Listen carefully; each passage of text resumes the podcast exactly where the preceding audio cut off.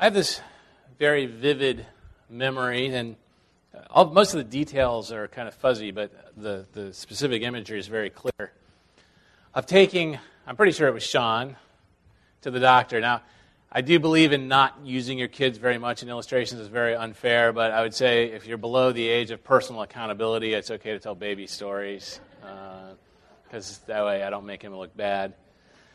So I took him to the doctor, and it was I, I, don't remember how old he was. I don't remember why I was the one taking him to the doctor because that was not really my specialty. I don't know if Melanie was there. She probably was because I can't really picture her trusting this to an amateur.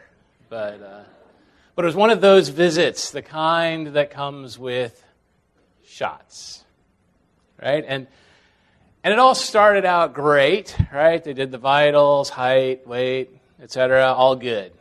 Needle came out, no problem, right? He's an unsuspecting baby, so he's got nothing to complain about. And then the most unusual and terrible thing that he had ever experienced in his brief, happy, and pain free life happened. He got stabbed in the leg. And there's this sort of look of shock, like what just happened here? Like, and then the crying started. And as you might imagine, it kind of went downhill from there. He, the crying continued, and then the, then the second shot came out, and that was even less popular. And then, being very smart, when the needle came out a third time, he, he wanted no part of this. And we had to hold his leg down so that they could get him that third time. Now, was I a bad person for letting my child suffer? I'll probably get a head nod from over there, but or was I a monster for putting him in a situation where I knew he was going to experience pain and, and worse, was actually aiding and abetting those who were hurting him? Uh, some may think so, but in general, I feel like I made the right choice on this. I feel like I was in the right, and my reason is fairly simple. It's, it's that while I was very sorry for his pain, I knew there was a greater good that was involved right? That he was just not capable of understanding that at this time in his life. That this brief but intense pain was going to be the thing that was going to protect him and the people that come in contact with him from horrible diseases. Diseases that my generation can't really picture because they were largely eradicated, but the stuff that was really the, the stuff of nightmares for our, our grandparents' generation right? Diseases that could kill or disable or disfigure permanently. And as we continue our look at these seven signs of the Savior, we're going to come to one that is so famous that probably everybody thinks they know it, right? The raising of Lazarus. But as I was studying it just for preparing this message, it was only then that I began to really see how much Jesus was clearly permitting the suffering and the sadness of Lazarus and his sisters because there was a greater good at stake. A greater good for them and a greater good for all of mankind. This is the, the sixth of the seven miracles that were so spectacular, so unique and powerful and rich in meaning that John wrote them down, called them signs, and put them there so that we would specifically know that Jesus is the Christ, the Son of God, and that by believing in him we would have eternal life in his name. Now, next Sunday, we're going to take a little pause from that, just like Jesus did. He took a little pause from doing signs during the Passion Week and spent some time preparing his disciples to go out into the world after his departure. And then on Easter, we're going to come to celebrate the great sign, the seventh, the resurrection of our Lord and Savior Jesus Christ. Now, the resurrection, or rather the raising of Lazarus, is in John chapter 11. It is the entire chapter. I'm going to excerpt it a little bit for the interest of time, although I'm sure everyone here would be happy to stay for a couple hours, but I got to go home and finish my cake for the cake auction. Right? I have cake, I have no frosting, so this is time is of the essence. I would advise you, if you have a Bible or could find one in the pew in front of you, you may want to follow along in the Bible. I will keep it up on the screen and try and click appropriately, but it's a long passage. Uh, now, a certain man was ill, Lazarus of Bethany, the village of Mary and her sister Martha. It was Mary who anointed the Lord with ointment and wiped his feet with her hair, whose brother Lazarus was ill. So the sisters sent to him, saying, Lord, he whom you love is ill. But when Jesus heard it, he said, This illness does not lead to death, it is for the glory of God, so that the Son of God may be glorified through it. Now Jesus loved Martha and her sister and Lazarus. So when he heard that Lazarus was ill, he stayed two days longer in the place where he was. Now we'll jump ahead to verse 17. Now, when Jesus came, he found that Lazarus had already been in the tomb four days. Bethany was near Jerusalem, about two miles off, and many of the Jews had come to Martha and Mary to console them concerning their brother. So when Martha heard that Jesus was coming, she went and met him, but Mary remained seated in the house. Martha said to Jesus, Lord, if you had been here, my brother would not have died. But even now I know that whatever you ask from God, God will give you. Jesus said to him, Your brother will rise again. Martha said to him, I know that he'll rise again in the resurrection on the last day. Jesus said to her, I am the resurrection and the life. Whoever believes in me, though he die, yet shall he live. And everyone who lives and believes in me shall never die. Do you believe this? She said to him, Yes, Lord, I believe that you are the Christ, the Son of God, who is coming into the world. When she had said this, she went and called her sister Mary, saying in private, The teacher is here and is calling for you. And when she heard it, she rose quickly and went to him. Now, Jesus had not yet come into the village, but was still in the place where Martha had met him. When the Jews who were with her in the house, consoling her, saw Mary rise quickly and go out, they followed her, supposing that she was going to the tomb to weep there. Now, when Mary came to where Jesus was and saw him, she fell at his feet, saying to him, Lord, if you had been here, my brother would not have died.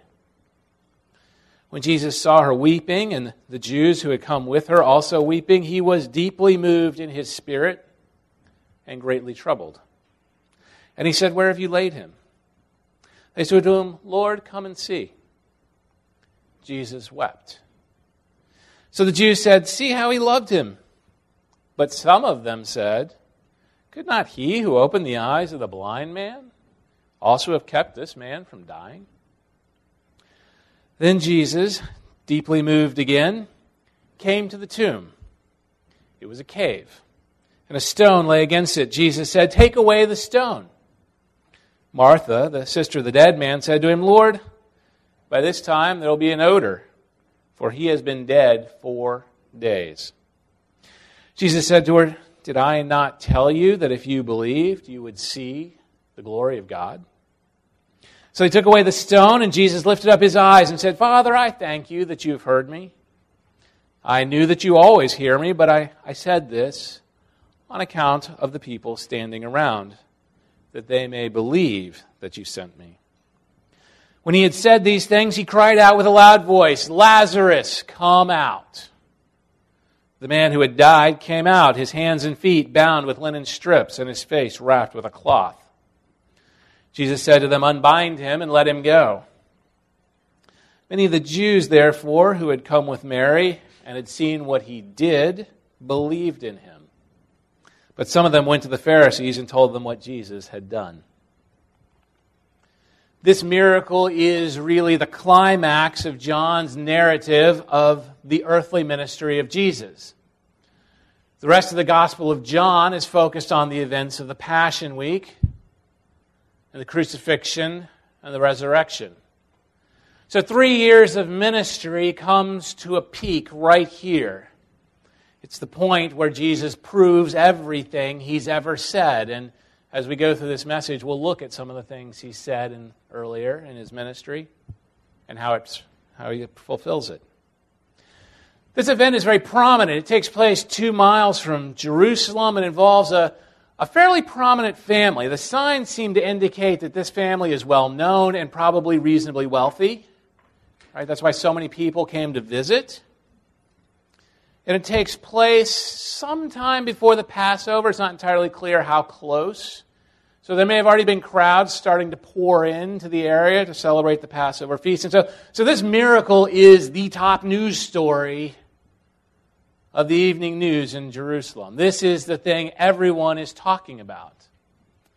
If you read the words of the Gospel of John carefully, this is the thing that drives the crowds crazy so that when Jesus enters Jerusalem, they are cheering and shouting and hosannaing and waving the palm fronds. It's because of this more than anything else. But at the same time, this is also the thing that seals Jesus' fate. Because up to this point, right, up to this point, the Pharisees had been casually interested in killing Jesus. It was kind of when they got around to it.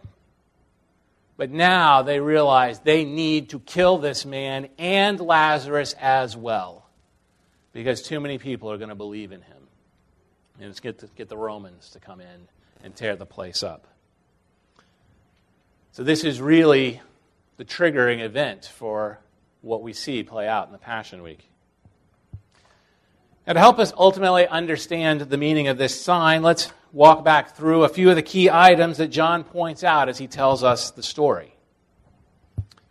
When John receives the news that his good friend Lazarus is sick, he is some distance away. It's a little bit unclear where exactly he is, how far away he is. But he's laying low from the Pharisees who want to kill him because he had said he was the Son of God. So, again, it was already on their agenda to kill him when they got around to it, but it becomes much more urgent after what we talk about today. Hearing about this illness, Jesus immediately tells its purpose. So, so even though someone comes and says your friend Lazarus is sick, it's quite clear that Jesus already knows all the details about what's going on. So it gives us a little insight into the unlimited mind of Jesus Christ. Now, not every illness has a purpose. Certainly, the average cold may or may not have a purpose. But, but Jesus is clear in verse 4 this one does. This illness does not lead to death. It's for the glory of God, so that the Son of God may be glorified through it. Now, interestingly, quite obviously, this illness did lead to temporary death. So it's not that Jesus is wrong, it's that he knows he's going to raise Lazarus, and so he's really trying to reassure his disciples that this is not causing permanent death for Lazarus, their friend. Once again, we see the dynamic that we saw last week with the blind beggar that, that this illness this sadness and suffering is for God's glory and the glory of Jesus. And like we talked about last week, that kind of sounds a little harsh. Right? That sounds kind of rough. That God is using a man's death for his glory. But I would say it's kind of like that vaccination story. This is temporary pain for Lazarus and his family that is for a much greater purpose, both for them and for the world. Certainly, no purpose is, is greater than the glory of God, but in this case, that glory is being displayed specifically so those who would hear of this story would believe and have life forever. Well, in comparison to that, a little sickness and a couple days of dead time is a relatively small price to pay. Now, note what John says in verses 5 and 6. Jesus really loved this family. So as soon as he heard the news, he took off with his disciples to go and save him. Well, actually, that's not what it says. Jesus really loved this family, and so he went and did a remote healing like he did in chapter 4, because we know distance doesn't matter to Jesus. No, that's not what he does either. Right? He really loves this family, so he stayed two days longer in the place where he was. Well, that's kind of an unusual way to demonstrate love for somebody who's sick.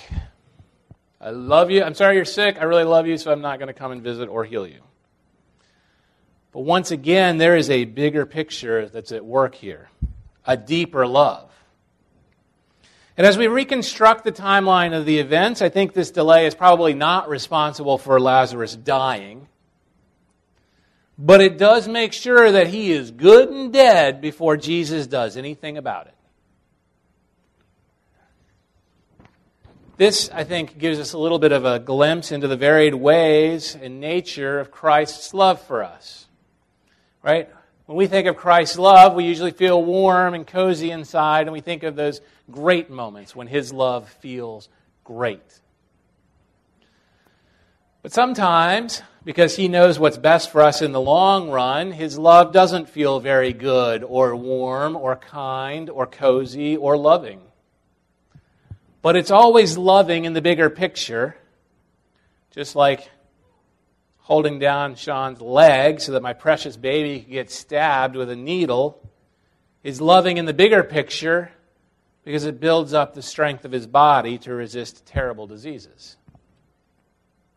Well, Jesus finally gets on the road with his disciples after his two day delay. And based on verses 11 to 14, which we didn't read, but you're welcome to read, encouraged to read, of course, the departure seems to be triggered by his certain knowledge that Lazarus has now died. He seems to have waited until Lazarus died, and he's like, all right, now we're ready to go. Well, Jesus and his disciples finally reach Bethany. And by now, Lazarus has been dead and buried for four days. And, and this seems to be a point that John is emphasizing. It's mentioned twice in the narrative, which is usually a good sign that there's something going on here we should pay attention to quite likely the importance of it ties to a long standing Jewish belief that a soul would hang around the body for three days, that it could re enter the body under certain circumstances for up to three days, and then the decomposition would set in and the soul would take off. We can't say that for certain because the written record of this in Jewish Talmudic teaching postdates Jesus, but Given John's emphasis on this four day matter, it seems likely that this was already a commonplace belief. And the idea, I think, is that, you know, raising a guy from the dead after only two or three days, eh, not that big a deal, apparently. But four days, that's serious business. As Jesus approaches the town, the enterprising Martha comes out and grieves the fact that Jesus couldn't be present to heal Lazarus. Jesus then leads her to explain and explore her beliefs about him, meaning Jesus. And it's as this conversation progresses that he pronounces the central and most important truth of this whole narrative, which is found in verses 25 and 26. I am the resurrection and the life. Whoever believes in me, though he die, yet shall he live. And everyone who lives and believes in me shall never die. I will tip my hand. I will skip ahead and tell you that this is the point of the whole miracle. How do I know this? Because it's the point of the Gospel of John that we would believe, and in believing, we would have eternal life in his name. And Martha professes her faith. And her confession, look at it carefully, is exactly word for word the same as that of Peter. Right? Peter's confession is the thing that Jesus says, This is the rock I'm building my church on. And Martha makes the same confession. She has reached that same level of understanding of who Jesus is. And, and I say this to defend Martha because I feel like she gets a terrible rap in churches, right? Everybody preaches Mary good, Martha bad. Okay, yeah, there was that one incident, she got some priorities wrong. But look at it here. Her faith is amazing, right? So, yes, she made a mistake in priorities, but her faith is amazing. Then it's Mary's turn, and she goes to Jesus, and, and she has a whole group of the Jews following her, right? Because they're, again, probably a prominent family. Lots of people, friends came to visit, extended family, and, and they probably hired some professional mourners. You did that. You would get people specifically to wail at the, at, for several days. It was a, there's a Talmudic thing on how many people you're supposed to, to hire to, to boohoo at a particular funeral. And she falls at his feet. She is utterly distraught, and Jesus himself is upset by this scene. And I would love to take 30 minutes and really sort out what that means if I had had time to sort it out myself and if we had the 30 minutes. Because he seems to be closer to angry than anything else, right?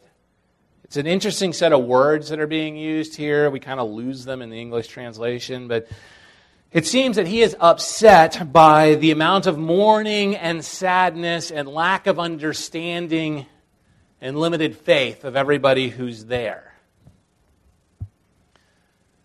Well, when Jesus arrives at the tomb, he convinces them to roll away the stone over Martha's objection that it's going to stink real bad after four days because we're in the desert. And Jesus assures her that she's going to see the glory of God. And so he offers up a spoken prayer to all who are listening so that they would know and believe that he was acting on behalf of God. In a loud voice, he cries out, Lazarus, come out. And Lazarus came out. He came out with his body still wrapped up for burial, right? That whole linen strips and cloth, that's how you prepared and buried a body back then. Now, back in John 10 27, Jesus said that his sheep know his voice and they follow him. Well, he's certainly done a dramatic demonstration of that when he calls for this particular sheep to follow him. And this passage is enormous and it is rich and it is full of truth about God and about Jesus and about faith and about us. And again, we could do a whole series for a month on this passage about God's love and mercy and the centrality of God's glory. But in the interest of time, and I need to finish my cake for the cake auction tonight at 6 o'clock, I want to focus on the main message of this sign, which is very much in line with what we've been doing with our study of signs. So I will ask once again that question that we've asked each week. If this is a sign, and every sign has a purpose, what does this sign point to? And the answer is that bright, shining central truth I mentioned back in verses 25 and 26. I am the resurrection and the life. Whoever believes in me, though he die, yet shall he live. And everyone who lives and believes in me shall never die. So I want to spend our remaining few minutes here looking at these two themes belief and life. And specifically, the centrality of belief in Jesus Christ and the reality that he is the resurrection and the life. First, I would ask you to notice that throughout this passage, Jesus has repeatedly emphasized belief. He takes it seriously from beginning to end. Now, in verse 15, which I'm cheating, we didn't read it, Jesus said that he was glad. Note this. He said he was glad that he wasn't there to heal Lazarus. He's saying he's glad Lazarus died so that the disciples would believe.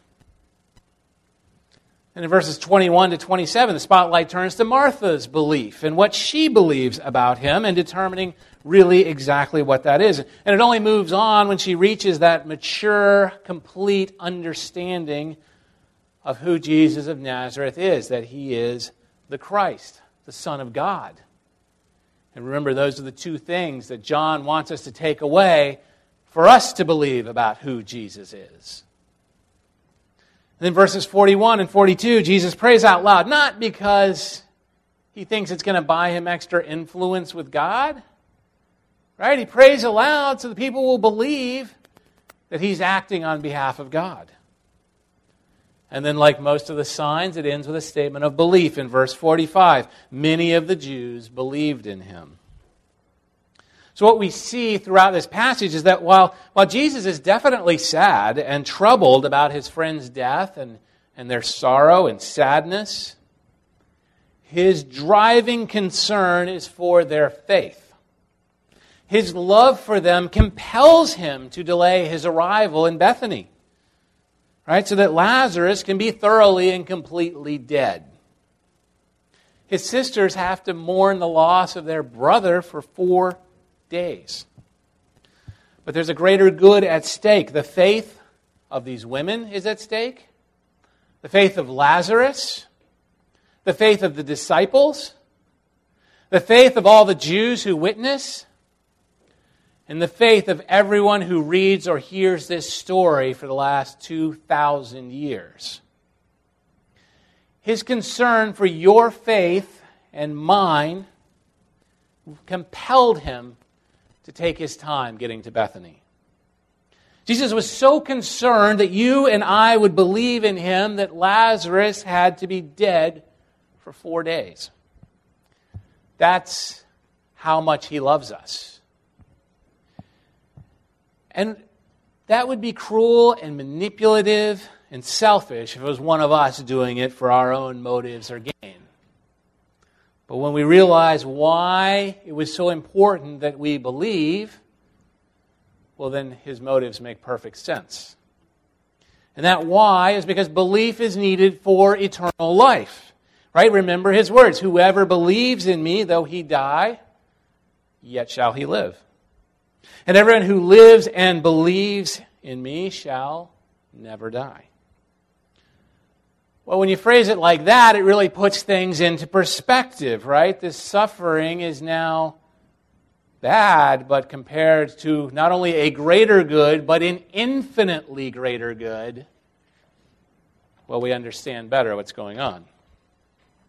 Because the Bible is clear. There is no amount of suffering or hardship in the here and now that is too high a price to pay if it brings us or others to the belief that provides eternal life in heaven. Now, our assurance that this belief is actually true is the second part of this sign. Because it's a very clear demonstration that Jesus has the ability to give life to his followers.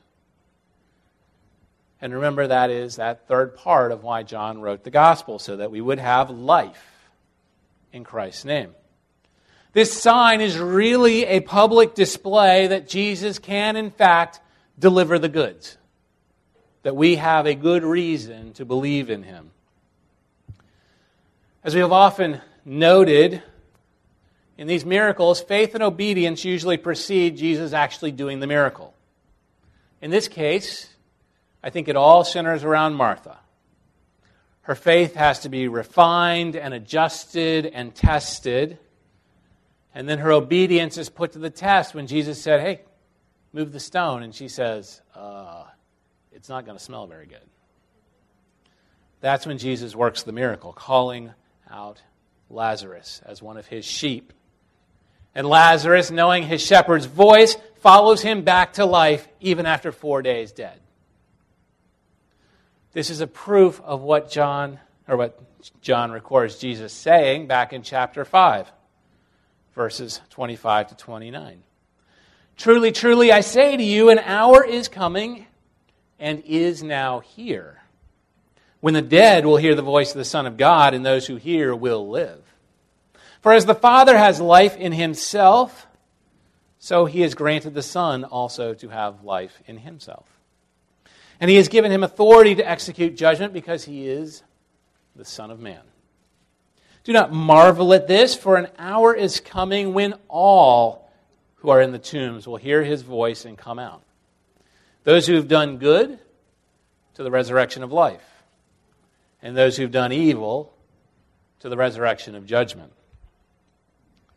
That's the bottom line of this sign that Jesus has the power to call his followers back to life, eternal life. But first, he's going to call everyone, including those who are not his followers, to judgment. And the test will be whether or not we've done enough good to be chosen to experience eternity in the presence of a perfect and holy creator of the universe. And the answer is Absolutely not. I have not. You have not. No human being ever has. Right? Because a perfect God demands a perfect life, and none of us have lived a perfect life. We have all made mistakes. We have all sinned. We have all treated bad, people badly one time or another, whether it's, whether it's at school or on the playground or at work or at church or on I 95, we have done the things we ought not have done. We have all done things that were focused only on ourselves or our own benefits. We have all done things that have dishonored God or disrespected His creation or mistreated those He created in His image. The odds are good that we've all done some of those things in the past seven days since we last met here. I will again say yes for myself. But Jesus calls his followers to life. Right? He calls his sheep. Those of us who know his voice will follow it all the way to eternal life in the presence of the Father. So, how can this be when I just said it's impossible for any of us to be in the presence of a holy God? Well, it is only by the perfect and infinite sacrifice of the perfect and infinite Son of God, the one who can turn water to wine, who can heal the sick and the paralyzed, who can create food in abundance, who can give sight to the blind who can call the dead to life, and who can ultimately raise himself from the grave. Only He can make the sacrifice needed to wash away all our sin. And He made that sacrifice. He stepped forward voluntarily 2,000 years ago, and He took our sins upon the cross. He took the big sins he took the small sins. He took those sins that we did years and years ago, we don't like to think about, or we don't want anyone to know about. He took them all. They are gone forever, washed clean, forgotten, if we have put our faith in Jesus Christ, the Son of God, as our Lord and Savior, and asked forgiveness in His name eternal life in his name. That is the meaning and the purpose of this sign. Please pray with me. Father God,